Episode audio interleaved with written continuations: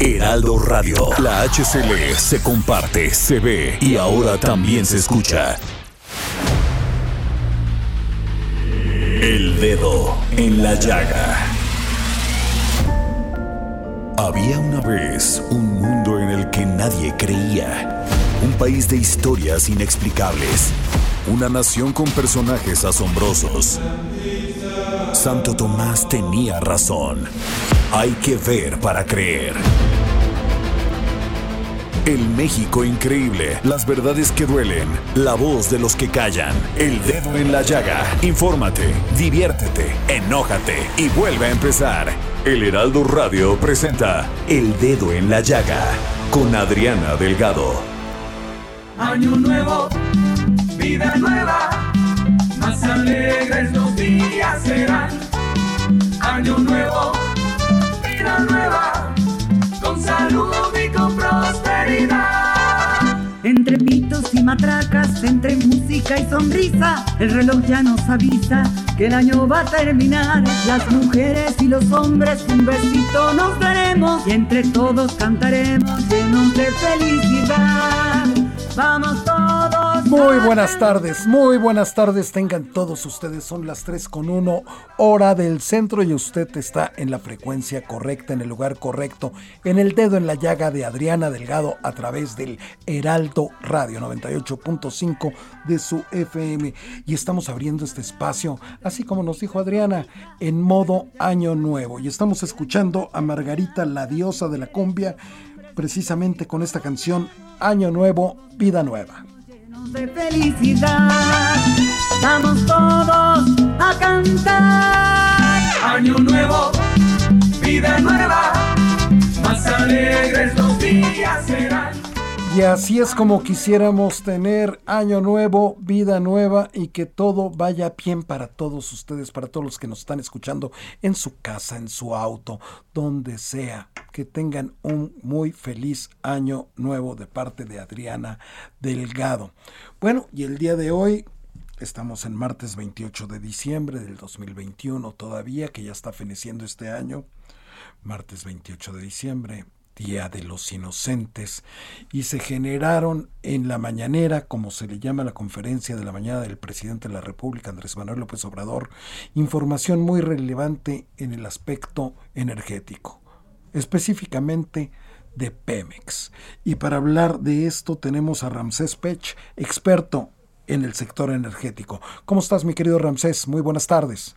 Buenas tardes, ¿cómo estás? Te mando un saludo. Igualmente, mi querido Ramsés, pues Octavio Romero Oropesa, director de Pemex, hizo un anuncio que pudo haber generado suspicacias porque lo hizo en el Día de los Inocentes y él descartó rotundamente que vaya a haber un aumento en los precios de los combustibles en enero. Dijo que no habrá gasolinazo y que pese a los rumores no habrá este aumento a la gasolina. Bueno, yo creo que el, director de Pemex está dentro de lo que cabe de la empresa que dice que no van a subir los precios, pero nosotros sabemos que no es una decisión de Pemex, sino es una decisión por parte de la Secretaría de Hacienda y Crédito Público a cada viernes cuánto es el estímulo que, que, que da la Secretaría de Hacienda y cuál es el precio eh, máximo o el precio objetivo que se va a establecer para el año 2022 por parte de esta administración. Y creo que, bueno, lo que dijo el director de Pemex, podríamos decirlo si fuera una empresa eh, que está dentro del mercado, pero la realidad es que Pemex no controla el precio, ni tanto del gas licuado del petróleo, ni como los combustibles como la gasolina y el diésel. Estos últimos es una decisión de la Secretaría de Crédito Público y hoy en día el gas licuado del petróleo depende mucho de la Comisión Reguladora de Energía. Pero habrá que darle este, el beneficio de la duda porque en la letra chiquita él dijo que afortunadamente contaban con el apoyo del gobierno federal, Ramsés. Sí, pero la cantidad de dinero que le están dando para reducir la deuda externa, eh, perdón, la, deuda de Pemex de más de 100 mil millones solo es una parte del total que se tiene que dar. Y bueno, vamos a ver una reducción de los derechos de utilidad compartida del 40%, pero me llamó mucho la atención el presupuesto que le están dando a Pemex, sobre todo para la parte de, de, extracción de hidrocarburos y sobre todo en el negocio de las refinerías, eh, no es mucho comparado con lo que se requiere. Y esto me deriva mucho a que no estamos viendo el total de la película en el sector de hidrocarburos porque solo le están dando dinero para la operación. Falta el dinero para mejorar la eficiencia en cuanto a las emisiones de dióxido de carbono, la parte de captura del calor, que en algunos compresores como el gas natural, y todo ese dinero no está. Entonces la pregunta aquí, solo estamos dándole dinero para la operación y no para acoplarse a las nuevas formas como van a permitir en el sector de hidrocarburos usar. Aparte, el día de hoy también se, eh, se compartió un documento muy importante, mi querido Ramsés Pech, que son las 10 tareas de Pemex, que así lo intituló la paraestatal. Creo que uno de los puntos que básicamente me llama mucho la atención es cuando dicen que vamos a dejar de exportar. Y esto lo veo yo desde un punto de vista de, eh, económico y operativo muy complicado, porque primero dejaríamos de pertenecer a los países de los más.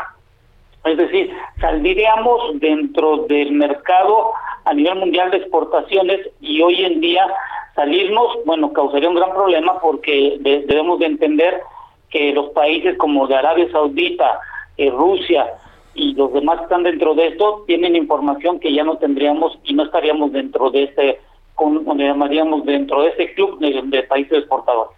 Segundo, segundo, imagínate las divisas. La Secretaría de Hacienda Crédito Público, ¿de dónde va a sacar esas divisas que se van a dejar de, de tener por parte de la exportación? Y la otra, el Poder Legislativo, ¿cómo tiene contemplado la variable porque acuérdate que se utiliza mucho peso de barril para reducir el déficit entre el ingreso y el egreso, y esto, ¿cómo le va a hacer también Pemex de sustituir este dinero si representa el 33% de sus ingresos? Entonces ese es el, uno de los mayores retos que tú estás viendo en esta información de las 10 tareas. En reservas de hidrocarburos, ¿cómo estamos, Ramses?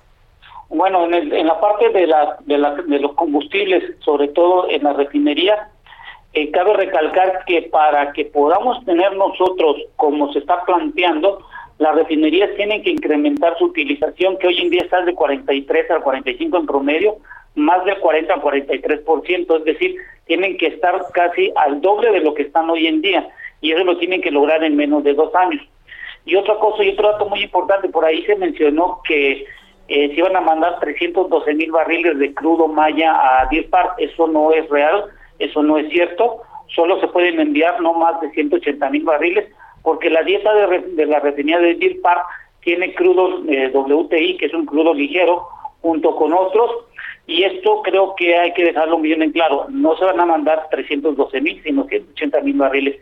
Y con esto lo que quiero dejar en énfasis es que hay que dejar bien claro que para llegar a tener la autosuficiencia tenemos que tener 80% de las refinerías utilizándose, y tenemos que tener a 10 par que nos dejen mandar todo el combustible que salga de esto y aunado la refinería de Dos Bocas opere en el 2023 ya comercialmente.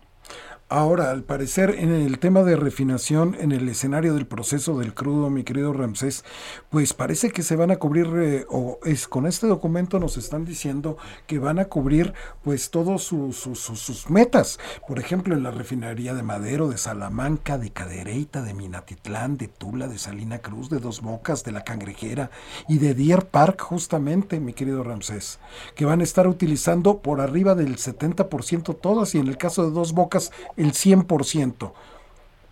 Sí, y eso creo que es, está ligado a dinero y de acuerdo a una, una gráfica que presentaron una tabla del dinero que se le va a dar al sector de refinación, veo yo que no va a ser el suficiente porque podemos decir que lleguen en el 2024 al 80%, pero la pregunta es, ¿cómo lo van a mantener sostenido si hoy en día, por ejemplo, en las seis refinerías hay un paro en las plantas de proceso por día?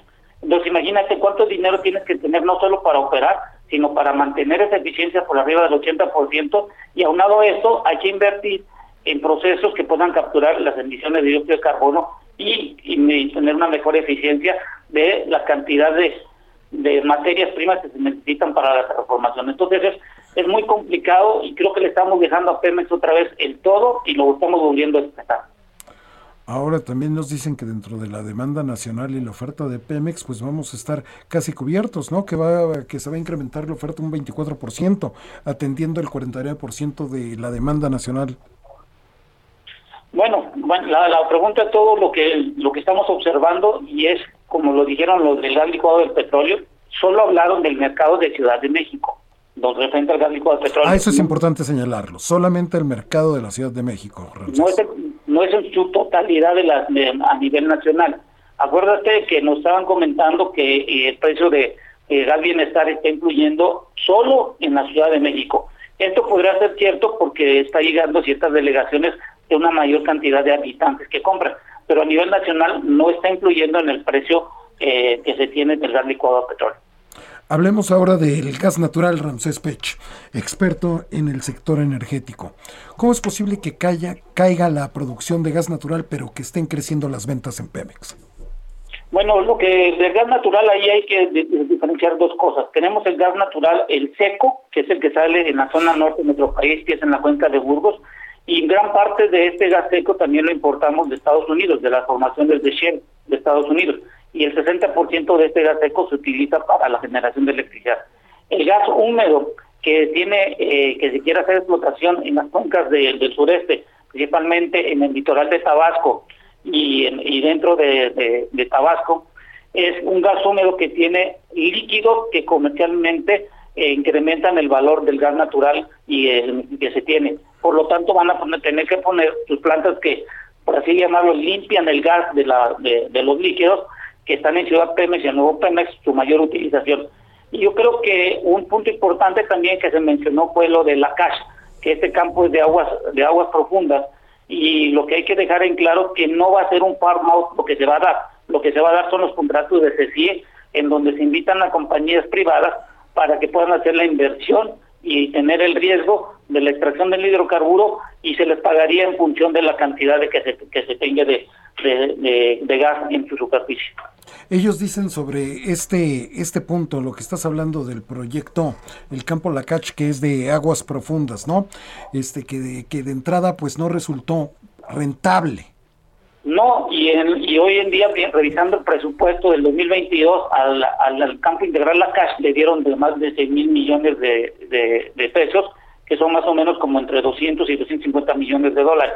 Pero lo que vamos a ver es que la cash no va a ser un farm out, es decir, ¿Eso qué quiere decir, Ramses, para, para los que no hablamos tu idioma? Farm out es que yo invito a una empresa privada y entre ambos tenemos el riesgo de la inversión y producción y las reservas nos compartimos entre los dos. Eso es lo que se realiza, lo que dice lo de los out.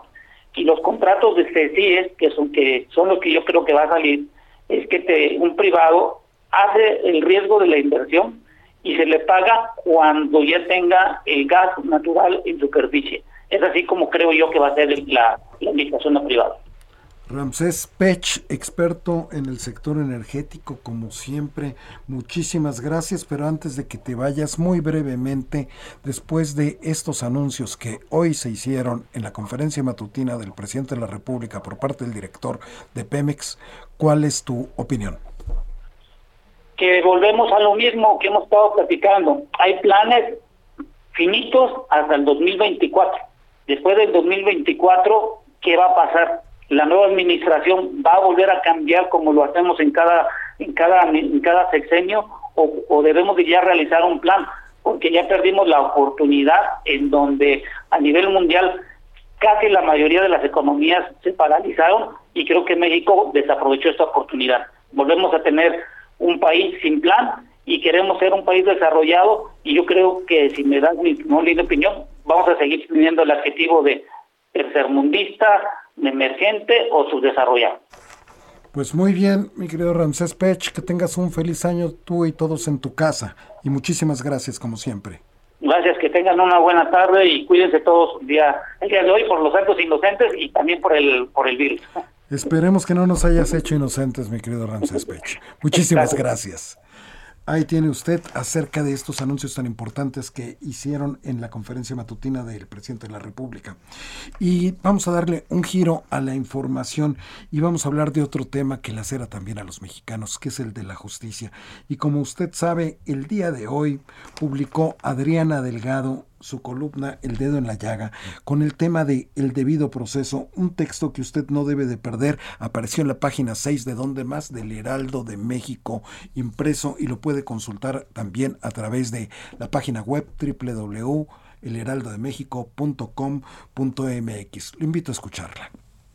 El dedo en la llaga. En el dedo en la llaga de esta semana, de Adriana Delgado, el debido proceso. El combate a la impunidad y el derecho al debido proceso parecen ser comúnmente dos visiones enfrentadas cuando se trata de justicia. Por un lado, delitos que no disminuyen, asesinatos de todo tipo en aumento y delincuentes sueltos en las calles. Por otro, una alta proporción de presos sin una sentencia con su derecho a la presunción de inocencia coartado. La Suprema Corte de Justicia de la Nación ha discutido recientemente diversas resoluciones que van al fondo del asunto. En octubre declaró inconstitucional la prisión preventiva oficiosa, es decir, automática para los delitos fiscales y el contrabando. En estos casos, el encarcelamiento sin sentencia puede darse únicamente si el Ministerio Público lo justifica y un juez determina que es necesario. Mientras más larga es la lista de delitos con prisión preventiva oficiosa, más amplia la posibilidad de inocentes presos y delincuentes libres. De acuerdo con la encuesta nacional de población privada de la libertad 2021 del INEGI, de las 220.5 mil personas encarceladas que hay en el país, el 30% lo está sin una sentencia dictada. Más aún, esa proporción se hace más evidente según el género. En el caso de los hombres, el 26.7%, pero en el de las mujeres se dispara hasta el 46.1%. ¿Cuánto tiempo pasan así? Como referencia, el 23.9% de los ya sentenciados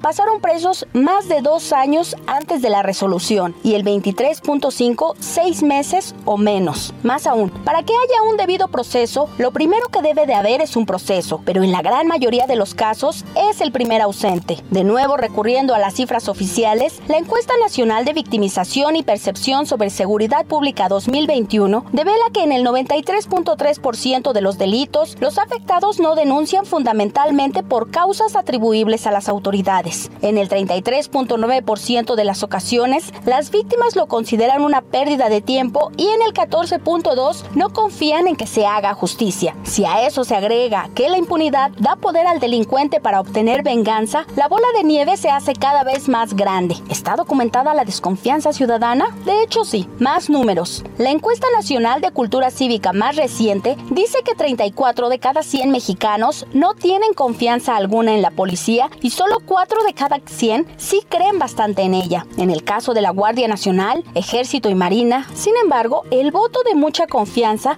crece hasta a 23 de cada 100 personas. Con respecto a los jueces, sin embargo, 21 de cada 100 no creen para nada en ellos y únicamente 6 de cada 100 les otorgan mucha credibilidad. El problema es que no puede haber debido proceso si los ciudadanos tienen esa percepción de las autoridades encargadas de la procuración e impartición de justicia. Basados en literatura especializada, podemos definir el concepto del debido proceso como el que se sustancia en un procedimiento legal y lógico ante un juez natural, es decir, el idóneo de acuerdo con la materia, imparcial frente a quien las partes en litigio ejerce su derecho de argumentar en igualdad jurídica y concluye con una sentencia fundamentada en el derecho emitida en un tiempo razonable. Más allá de lo lejano de ese ideal, el prestigio del sistema de justicia es otro obstáculo. Cuando en un estado como Veracruz, con graves problemas de inseguridad y fosas clandestinas, las noticias son sobre un funcionario del Senado mexicano detenido mediante un presunto uso faccioso del poder, la legitimidad sale por la ventana. El gobernador y la Fiscalía Estatal tienen la tarea de aclarar la situación legal de José Manuel del Río Virgen y garantizar públicamente justo el debido proceso propio de un Estado de Derecho.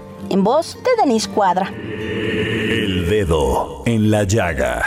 Ahí lo tiene usted, este texto tan importante que hoy publicó Adriana Delgado, El debido proceso, hoy publicó en el Heraldo de México impreso y lo puede, como le decía, poder revisar en nuestra página web, el www.elheraldodemexico.com.mx y en las redes de Adriana Delgado, que es arroba Adri Delgado Ruiz. Y para ahondar y hablar sobre esta tragedia que nos presenta Adriana Delgado, pues está en la línea el experto en seguridad, Alejandro Ope. Alejandro, ¿cómo estás? Muy buenas tardes. Muy buenas tardes, buenas tardes, auditorio. Alejandro, duras las cifras desgarradoras que enojan el tema de este de la justicia, del debido proceso. Eh, así es, Jorge. Mira, eh, eh, yo creo que vale la pena destacar que tenemos en, en las prisiones mexicanas cerca de 100 mil mil personas que están que no han sido condenadas ni por ningún delito, que están enfrentando su proceso dentro de la prisión. Y si tomamos en serio el, dictum de que todo nadie es inocente hasta que se demuestre lo contrario, si tomamos en serio la presunción de inocencia, significa que tenemos a 100.000 personas inocentes en la cárcel, ¿no? O sea, eh, no es un tema menor. Eh, hay un uso eh, excesivo de, la prisión preventiva en nuestro sistema penal que trató de corregir la reforma al sistema al sistema penal de 2008 pero que ha, tenido una regresión en años recientes, ¿no?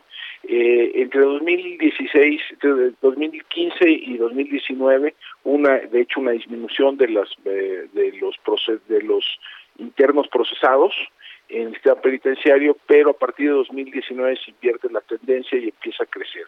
Esto ha resultado en buena medida del eh, el crecimiento del catálogo de delitos que detonan prisión preventiva oficiosa eh, hasta 2019 solo eran siete delitos y ahora son 19. Eh, esto pues, ha enviado muchas más personas a prisión de lo, de lo que hacían en el pasado. Además de esto, yo creo que hay, hay una eh, percepción pública generalizada de que eh, no hay otro, de, que eh, enfrentar el proceso, un proceso en libertades es, es equivalente a impunidad. Eh, la gente quiere a la gente a, los acusados en la cárcel aún si eh, si no hay pruebas que los vinculen al delito en cuestión no eh, hay la gran inseguridad que hay en el país la impunidad rampante ha generado un espíritu punitivo en buena parte de la población y los políticos responden a eso no y eso es uno de los motores de lo que se denomina como punitismo populismo penal o populismo punitivo, ¿no? Eh, en el cual mandamos a la gente a la cárcel, mandamos a los inocentes a la cárcel y dejamos a los culpables en la calle. Es terrible este escenario porque como dicen los norteamericanos, no justice, no peace, mi querido Alejandro Ope, experto en seguridad, pero el tema es de que tú como ciudadano te sientes completamente desprotegido, como, como, como lo plasma Adriana Delgado en su texto el día de hoy, porque te pueden eh, indiciar, te pueden fabricar un delito y tal como José Manuel del Río Virgen, pues mientras en lo que usted este, averiguan, en lo que averiguan los ministerios públicos, tú ya estás en la cárcel, Alejandro. Y te puede pasar a ti o me puede pasar a mí. Así es. Y no, porque tenemos, hemos decidido que la prisión preventiva sea eh, la norma y no la excepción. Eh, el Código de Procedimientos Penales, el Código Nacional de Procedimientos Penales eh, incluye la posibilidad, hay 14 medidas cautelares posibles. Eh, la prisión preventiva es solo, la, solo es una de ellas y debería ser la, solo usada en extremis, ¿no? en aquellos casos donde hay un riesgo manifiesto de fuga, donde hay un riesgo manifiesto a la integridad del proceso, donde se podría atentar contra los testigos, contra los participantes en el, en el juicio, pero fuera de esos casos pues no deberíamos de estar enfrentando, no, la gente debería enfrentar su proceso en libertad, no debería haber una sanción anticipada, no, eh, debería haber un, castigo antes de una sentencia. Y eso es lo que eh, desgraciadamente sucede de manera recurrente en el país. Para en, nuestro sistema penal, la prisión preventiva es la, es la norma y no la excepción. Nos quedan 30 segundos, Alejandro Ope, tu conclusión sobre este texto del debido proceso. Pues mira, yo creo que el corazón, el combate a la impunidad pasa también por el debido proceso. No son, no son, eh, no son fenómenos que contra eh, en oposición. Eh, si queremos que las fiscalías investiguen, pues tenemos que no se las podemos poner tan fácil. No puede ser tan sencillo enviar a alguien a prisión con solo indiciarlo. Tendría que haber una investigación que es eh, una investigación y, una, y, y, la construcción de un caso. Eh, en, ausencia de eso, eh, si no, si no establecemos estándares elevados para enviar a la gente a la cárcel, nunca vamos a lograr tener las instituciones que el país necesita. Efectivamente, Alejandro Ope, muchísimas gracias de parte de Adriana Delgado, el dedo en la llaga. Un abrazo para ti, toda tu familia y lo mejor para el próximo año. Igualmente, un abrazo, feliz año a ti y a todo el auditorio. Hacemos una pausa, está usted en el dedo en la llaga de Adriana Delgado. No se vaya, quédese. Año nuevo. Sigue a Adriana Delgado en su cuenta de Twitter arroba Adri Delgado Ruiz. Además, te invitamos a enviar tus opiniones y comentarios en texto o por mensaje de audio a través de WhatsApp al 55 2544 3334. Y si quieres escuchar El Dedo en la Llaga de El Heraldo Radio, en cualquier momento y donde quiera que te encuentres, descarga el podcast disponible en Spotify y iTunes. Heraldo Radio. La HCL se comparte, se ve y ahora también se escucha. Heraldo Radio. La HCL se comparte, se ve y ahora también se escucha. Sigue a Adriana Delgado en su cuenta de Twitter en arroba Adri Delgado Ruiz. Y envíanos tus comentarios vía WhatsApp al 55 25 44 33 34 o 55 25 02 21 04. Año nuevo, vida nueva, más alegres los días serán. Año nuevo y ya estamos de regreso aquí en El Dedo en la Llaga de Adriana Delgado, siendo las 3 con 30 hora del centro. Y pongan atención, por favor, a las redes de Adriana Delgado, que es arroba Adri Delgado Ruiz, porque como siempre ella les tiene dos libros para obsequiar, porque es el único programa que regala libros. Y les tiene Temochic de Heriberto Frías, que este libro fue hasta proscrito durante un tiempo que habla sobre toda la resistencia que tuvo el pueblo, los pobladores de la Sierra de Chihuahua cuando enfrentaron la dictadura de Porfirio Díaz, cortesía del Fondo de Cultura Económica. Temochic, aquí está para el que el primero que le escriba a arroba Adri Delgado Ruiz y un segundo libro también que pone Adriana para ustedes, que es Tlatelolco, la última ciudad, la primera resistencia por el gran, gran Eduardo Matos Moctezuma, él fue director de, del Templo Mayor, como usted sabe, del Museo del Templo Mayor, y también cortesía del Fondo de Cultura Económica. Adriana Delgado les va a obsequiar este libro también al primero que le escriba arroba Adri Delgado Ruiz, y solamente le tienen que decir, yo quiero ese libro. Así, así estamos. Y bueno, ustedes saben que en estas fechas acaba de ocurrir el solsticio de invierno, generalmente el 22 de diciembre se da. ¿Qué quiere decir esto? que el sol se detiene, alcanza su punto más lejano, el solsticio de invierno, el sol, y por eso llegan los rayos tan fríos a la Tierra. Pero todos estos fenómenos, tanto los equinoccios como los solsticios, pues han estado siempre muy relacionados con todas las religiones. Y para conocer qué pasaba con las fiestas prehispánicas de esta época, donde que, coinciden muchas de ellas también después con, con, con la conquista y con este mestizaje, y se mezclaron en nuestras con la religión católica, todo este mestizaje que devino en el tiempo. Vamos a conversar con Enrique Ortiz, quien es amante de la historia, divulgador cultural, escritor, conferencista, y usted lo puede seguir en sus redes como arroba cuauhtémoc-1521. ¿Qué tal Enrique? ¿Cómo estás? Buenas tardes. Hola, buenas tardes. Pues platícanos acerca de estas fiestas prehispánicas de que ocurrían en estas fechas, mi estimado Enrique Ortiz. Efectivamente, pues eh, sabemos que entre los antiguos nahuas, entre los antiguos nahuas, principalmente los mexicas, entre lo que era el 30 de noviembre y el 19 de diciembre tenían una veintena, lo que para ellos era una especie de mes, ¿no? Una veintena que llevaba por nombre Panquetzalistli, esto en náhuatl significa levantamiento de banderas. eh, o de Pan, Pantli, que también es bandera en náhuatl. Es el decimoquinto, ¿no? Es el decimo, la decimoquinta veintena del calendario solar eh, náhuatl. Estamos hablando de 365 días. Eran en total 18 veintenas, más cinco días asiagos al final del año. Y esta fiesta, Panquetzalistli, estaba muy vinculada con el sol, estaba muy vinculada con el dios Huitzilopochtli. Recordemos que Huitzilopochtli entre los mexicas era el dios de la guerra, una deidad solar, y pues el, la deidad que también fue, digamos, el, el guía, el que le fue dando indicaciones a los mexicas que venían peregrinando, pues desde Aztlán, algún lugar en el lejano norte. Entonces, durante este periodo, pues eh, se conmemoraba, se recordaba y se celebraba el nacimiento de Huitzilopochtli.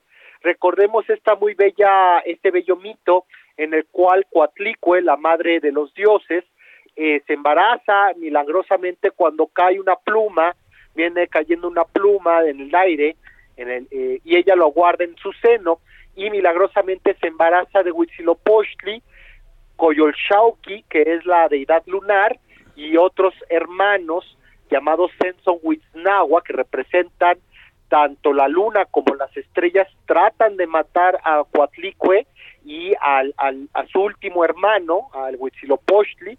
Sin embargo, esta deidad nace completamente armada, decapita a su hermana lunar y destruye o hace retroceder a las estrellas. Esto es una metáfora, es un mito que hace alusión a la batalla que se da todos los días en los cielos, en el cual pues el sol sale victorioso y cada mañana pues emerge desde el oriente. En esta fiesta, no, en esta en esta ceremonia es cuando eh, se utilizaba, por ejemplo, se, se, colocaban ofrendas en honor al dios Huitzilopochtli, también eh, se realizaban sacrificios humanos y durante este periodo es muy interesante porque se realizaba una figura de la deidad, ¿no? Hecha principalmente de Soali, eh, uno de los componentes es el amaranto, y este Soali, esta, digamos, efigie de tamaño considerable de la deidad, pues era repartida entre los fieles en Tenochtitlan para que comieran un pedazo del dios, ¿no? Un pedazo del dios contrario a lo que se cree, no estaba unida con sangre humana, sino con miel de agave, con miel de agave. Y esto, este ritual se conocía como teocual, lo que significa devorar al dios, ¿no? Y era entrar en comunión con el dios solar, con el dios protector y tutelar de Tenochtitlan. También un elemento que se usaba en este periodo del año eh, en Tenochtitlan para decorar, para las ofrendas, pues era el uso de la Cuetlazóchitl, que no es otra más que la famosa flor de Nochebuena, la misma que conocen en Estados Unidos como poinsettia. ¿Por qué? Pues porque Joel Poinsett, un diplomático que estuvo en México, un diplomático norteamericano, pues le gustó mucho la flor y se la llevó a eh, su país, donde en pocas décadas se volvió sumamente popular. También es importante mencionar que en el Panquetzalistli las mujeres eh, solteras, las mujeres que todavía no, no estaban casadas, usaban collares, collares de maíz reventado, eh, momochitl se llamaba en ese momento. ¿Qué es el momochitl? Pues nada más y nada menos que las rosetas de maíz, las mismas rosetas que actualmente nosotros nos comemos viendo una buena película, en tiempos de los mexicas se usaban a manera de collares a manera de sartales, ¿no? También sabemos que las mujeres solteras en aquellos años eh, pintaban sus piernas y brazos de rojo y se pegaban plumas rojas tanto en piernas y brazos, ¿no? Eh, esto vinculado con el fuego y también vinculado pues con el sacrificio, con el sacrificio que todos los seres humanos teníamos que realizar eh, para darle agradecimiento a los dioses, para agradecer a los dioses pues de estar en este plano de tener vida, ¿no? De poder disfrutar de lo de los placeres de este plano terrenal si se puede llamar así. Entonces, era una de las fiestas más interesantes y más complejas de la sociedad mexica, de la sociedad de Tenochtitlan, en la cual pues nada más y nada menos que se eh, veneraba a su deidad más importante o tutelar, la deidad de la guerra, que era Huitzilopochtli. Era la fiesta grande de Huitzilopochtli y la fiesta pequeña de otra deidad importante que se llamaba Tezcatlipoca, que significa el espejo humeante, el espejo humeante de obsidiana. Entonces, eso es importante, ¿no? De recordarlo. Como dije bien, la fecha iba eh, del 30 de noviembre al 19 de diciembre. Es curioso que finalmente no alcanza a cubrir pues la fecha importante que es el 21 de diciembre, 21-22, que es el solsticio de invierno, cuando el sol se encuentra pues eh, eh, eh más alejado de la Tierra.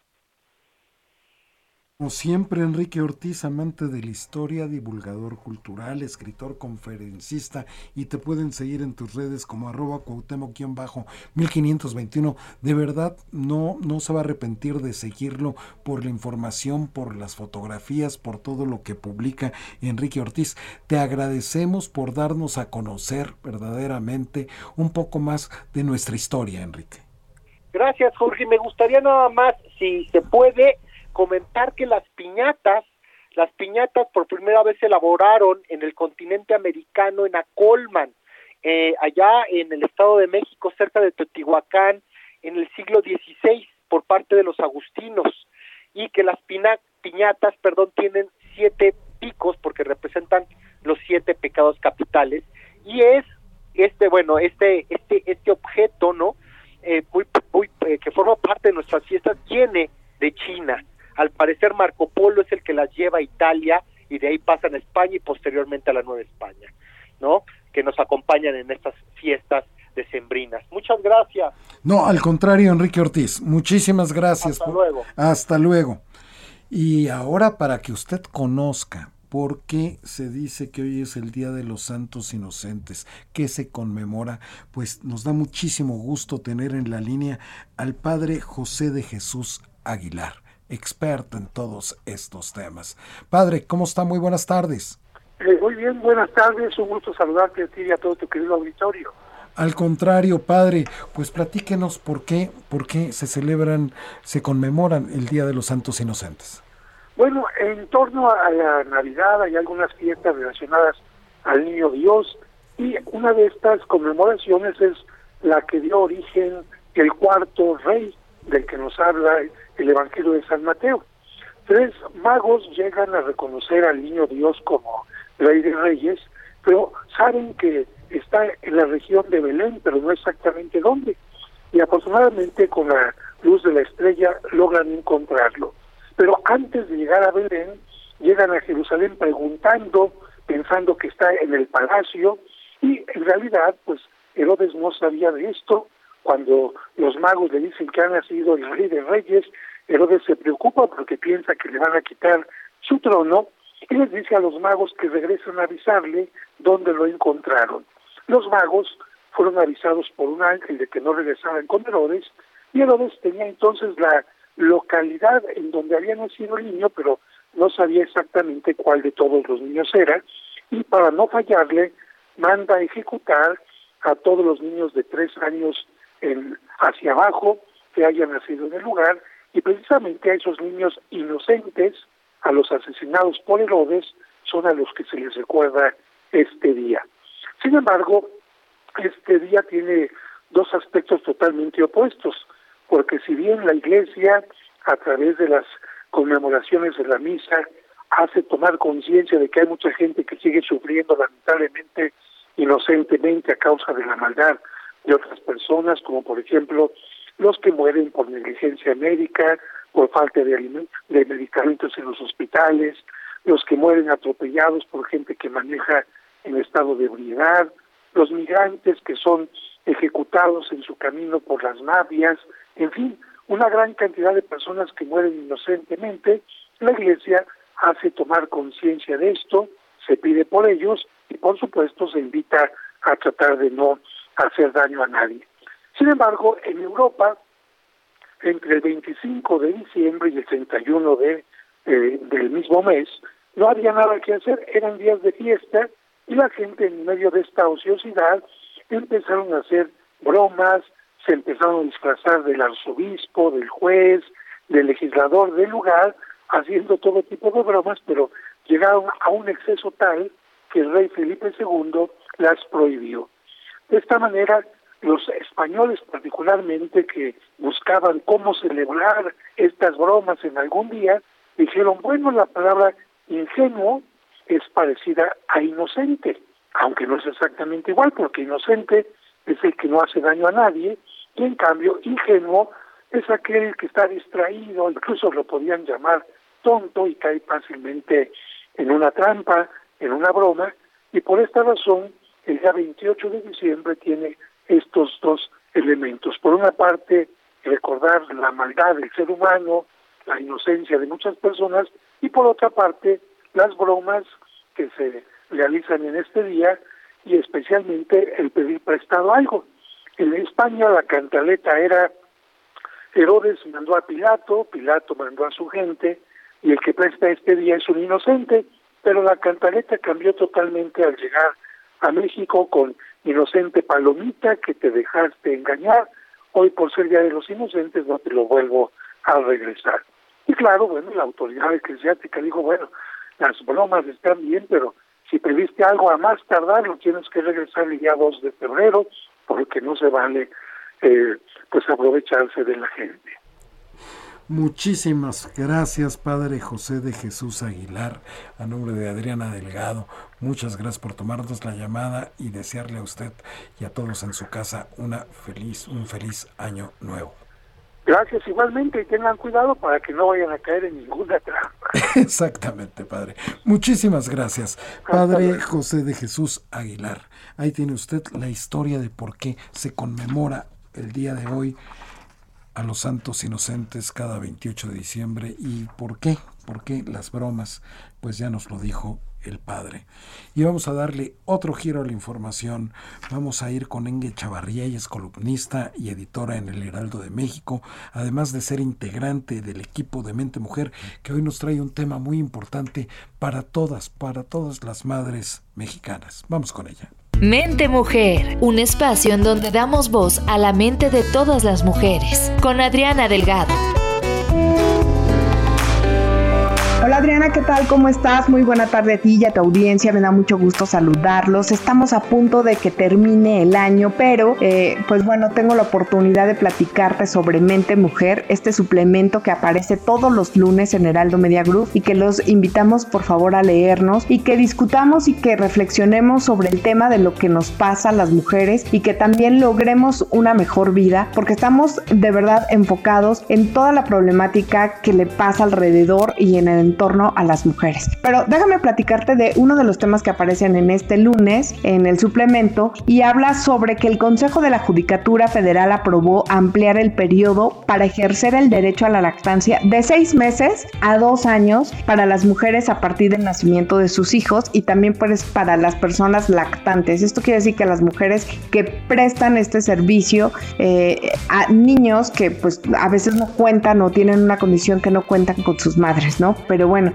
y sin que esto signifique un impedimento para el crecimiento laboral. La verdad nos pareció una nota muy importante, Adriana, porque eh, cuántas historias conocemos de muchas mujeres que abandonan su espacio de trabajo porque no saben cómo van a resolver el tema de la lactancia cuando sabemos que ahora en tiempos de pandemia y nos los han dicho pues los especialistas, los médicos, que es una forma de reforzar el sistema inmunológico. Hace más de una década, Adriana, por ejemplo, se hablaba poco del derecho de la lactancia en el Poder Judicial de la Federación en México y pues menos de la concesión de espacios. De hecho, todavía seguimos en esta lucha. Eh, la iniciativa privada tiene un proyecto eh, junto con la UNICEF pues de poner salas de lactancia condicionadas, pero bueno, hoy sienta este precedente por el lado del Poder Judicial de la Federación. Pero, ¿por qué lo están haciendo? Pues porque amamantar a los bebés durante la primera hora del nacimiento puede prevenir 22% de las muertes neonatales. También la lactancia reduce la muerte por infecciones respiratorias o diarrea. Y tan solo el 38% de los niños menos de 6 meses de edad en el mundo en, eh, en desarrollo reciben la leche materna exclusivamente. Mira, otro de los beneficios que también lo marca la ONU es que ayuda a prevenir el sobrepeso de los niños, que en México es sumamente importante. Estamos entre los primeros tres países con mayor niveles de sobrepeso en, en niveles de niños infantiles y la lactancia mejora el desarrollo motriz del bebé y además promueve el vínculo, ¿no? Es una forma de no romper este tejido social y también protege a las madres contra el cáncer de ovario y mama. En México, fíjate esta cifra, Adriana, 10.8% del 43% de las mujeres que trabajan en el sector formal, pues reportan haber amamantado al menos a sus bebés. Yo creo que es una gran noticia, hay que festejarla, son de las cosas buenas que tuvimos en el año. Te mando un gran abrazo, feliz año nuevo a ti y a tu audiencia y reciban de verdad un gran abrazo y que todos sus deseos se cumplan. Gracias. Mente Mujer, la voz que inspira.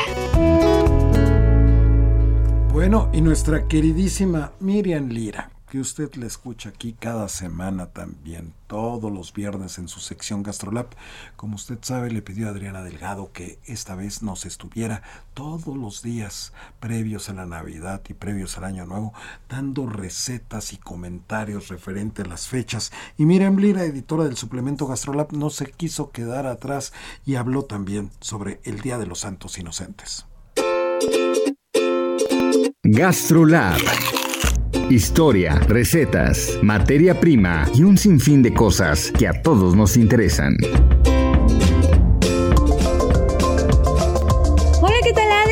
Amigos del dedo en la llaga, hoy 28 de diciembre, Día de los Santos Inocentes, no se dejen engañar inocentes palomitas, muy atentos a esas bromillas, sin duda, este es un día muy divertido, lleno de risas, de bromas, de chistes, pero bueno, esta fiesta tiene un origen no tan gracioso, ya que sirve para conmemorar la matanza de todos los niños menores de dos años nacidos en Belén como resultado de las órdenes del rey Herodes. En ese entonces el rey quería deshacerse del recién nacido niño Jesús y todos los niños desde entonces fueron llamados santos inocentes, ya que eran demasiado jóvenes para haber cometido algún crimen. Hoy en día la fiesta tiene poco significado religioso y es parte de las celebraciones de las fiestas decembrinas. Es una oportunidad en la que los niños pueden divertirse y gastar algunas bromas a sus familias y a sus amigos. La celebración también tiene su lado dulce y gastronómico, ya que en la antigüedad, después De hacer la inocentada se repartían polvorones, que en algunas partes de México y del mundo siguen siendo típicos de este día y en general de las fiestas de diciembre. Estos dulces son un panecillo o una galleta dura, quebradiza, en ocasiones su masa es muy suave y en otras crujiente. Su origen es morisco, lo que quiere decir que son descendientes de los musulmanes españoles y llegó a México después de la conquista. En México existen muchas variedades, pueden ser una galleta gruesa de pasta blanca, de color rosa, amarilla, café, incluso marrón claro, puede llevar chocolate, puede ser bicolor y su superficie siempre, siempre, siempre se espolvorea con azúcar glass. La forma también varía y puede ser redonda, romboide, puede llevar un punto de mermelada en el centro, con las orillas dentadas en forma de estrella y siempre envueltos en papel de china rojo o de otros colores. Existen diversos polvorones regionales que se elaboran con otros ingredientes como almendras, cacahuates, con canela, naranja y limón. Y entre ellos tenemos el polvorón de fruta de horno que se prepara en Pascuaro, Michoacán, que es delicioso. Ese va preparado con harina, con manteca vegetal, azúcar y canela. Mientras que en Coahuila se elaboran con harina de maíz, yemas y huevos enteros, azúcar, manteca de cerdo, harina de trigo, leche, sal y polvo para hornear. Y siempre se espolvorean con el azúcar y la canela molida en Jalapa se les agrega ralladura de naranja. En fin, sea cual sea su preparación o su añadido, siempre nos hacen referencia a estas fiestas de fin de año. Si están en busca de alguna receta especial para estos días, no dejen de visitar gastrolabweb.com, ahí los esperamos y nosotros nos escuchamos el día de mañana aquí en El Dedo en la Llaga. Así será Miriam Lira, así será con otra más de tus participaciones tan deliciosas y ricas y con historias sobre todo. Y ya se llevó Tlatelolco, la última ciudad, la primera resistencia que le escribió rapidísimo al Twitter de Adriana Delgado Ruiz, que es arroba Adri Delgado se llevó Tlatelolco, Araceli García Rico y les queda aquí todavía Temochic, ¿eh? Así es que escríbanle al Twitter de Adriana Delgado, arroba Adri Delgado Ruiz. Ahí lo tiene usted ya solamente nos queda despedirnos a nombre de ella. Muchísimas, muchísimas gracias por haber estado aquí el día de hoy en el dedo en la llaga. Muchísimas gracias y quedes en la frecuencia del Heraldo Radio. Año nuevo, vida nueva, más alegres los días serán. Año nuevo, vida nueva, con salud y con prosperidad.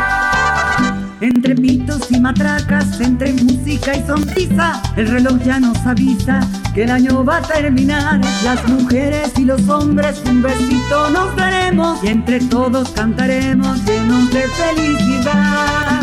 Vamos todos a cantar. Año nuevo, vida nueva, más alegres los días serán. Año nuevo, vida nueva con salud y con prosperidad. Entre pitos y matracas, entre música y sonrisa. El Heraldo Radio presentó El Dedo en la Llaga con Adriana Delgado. Heraldo Radio 98.5 FM, una estación de Heraldo Media Group, transmitiendo desde Avenida Insurgente Sur 1271, Torre Carrachi, con 100.000 watts de potencia radiada.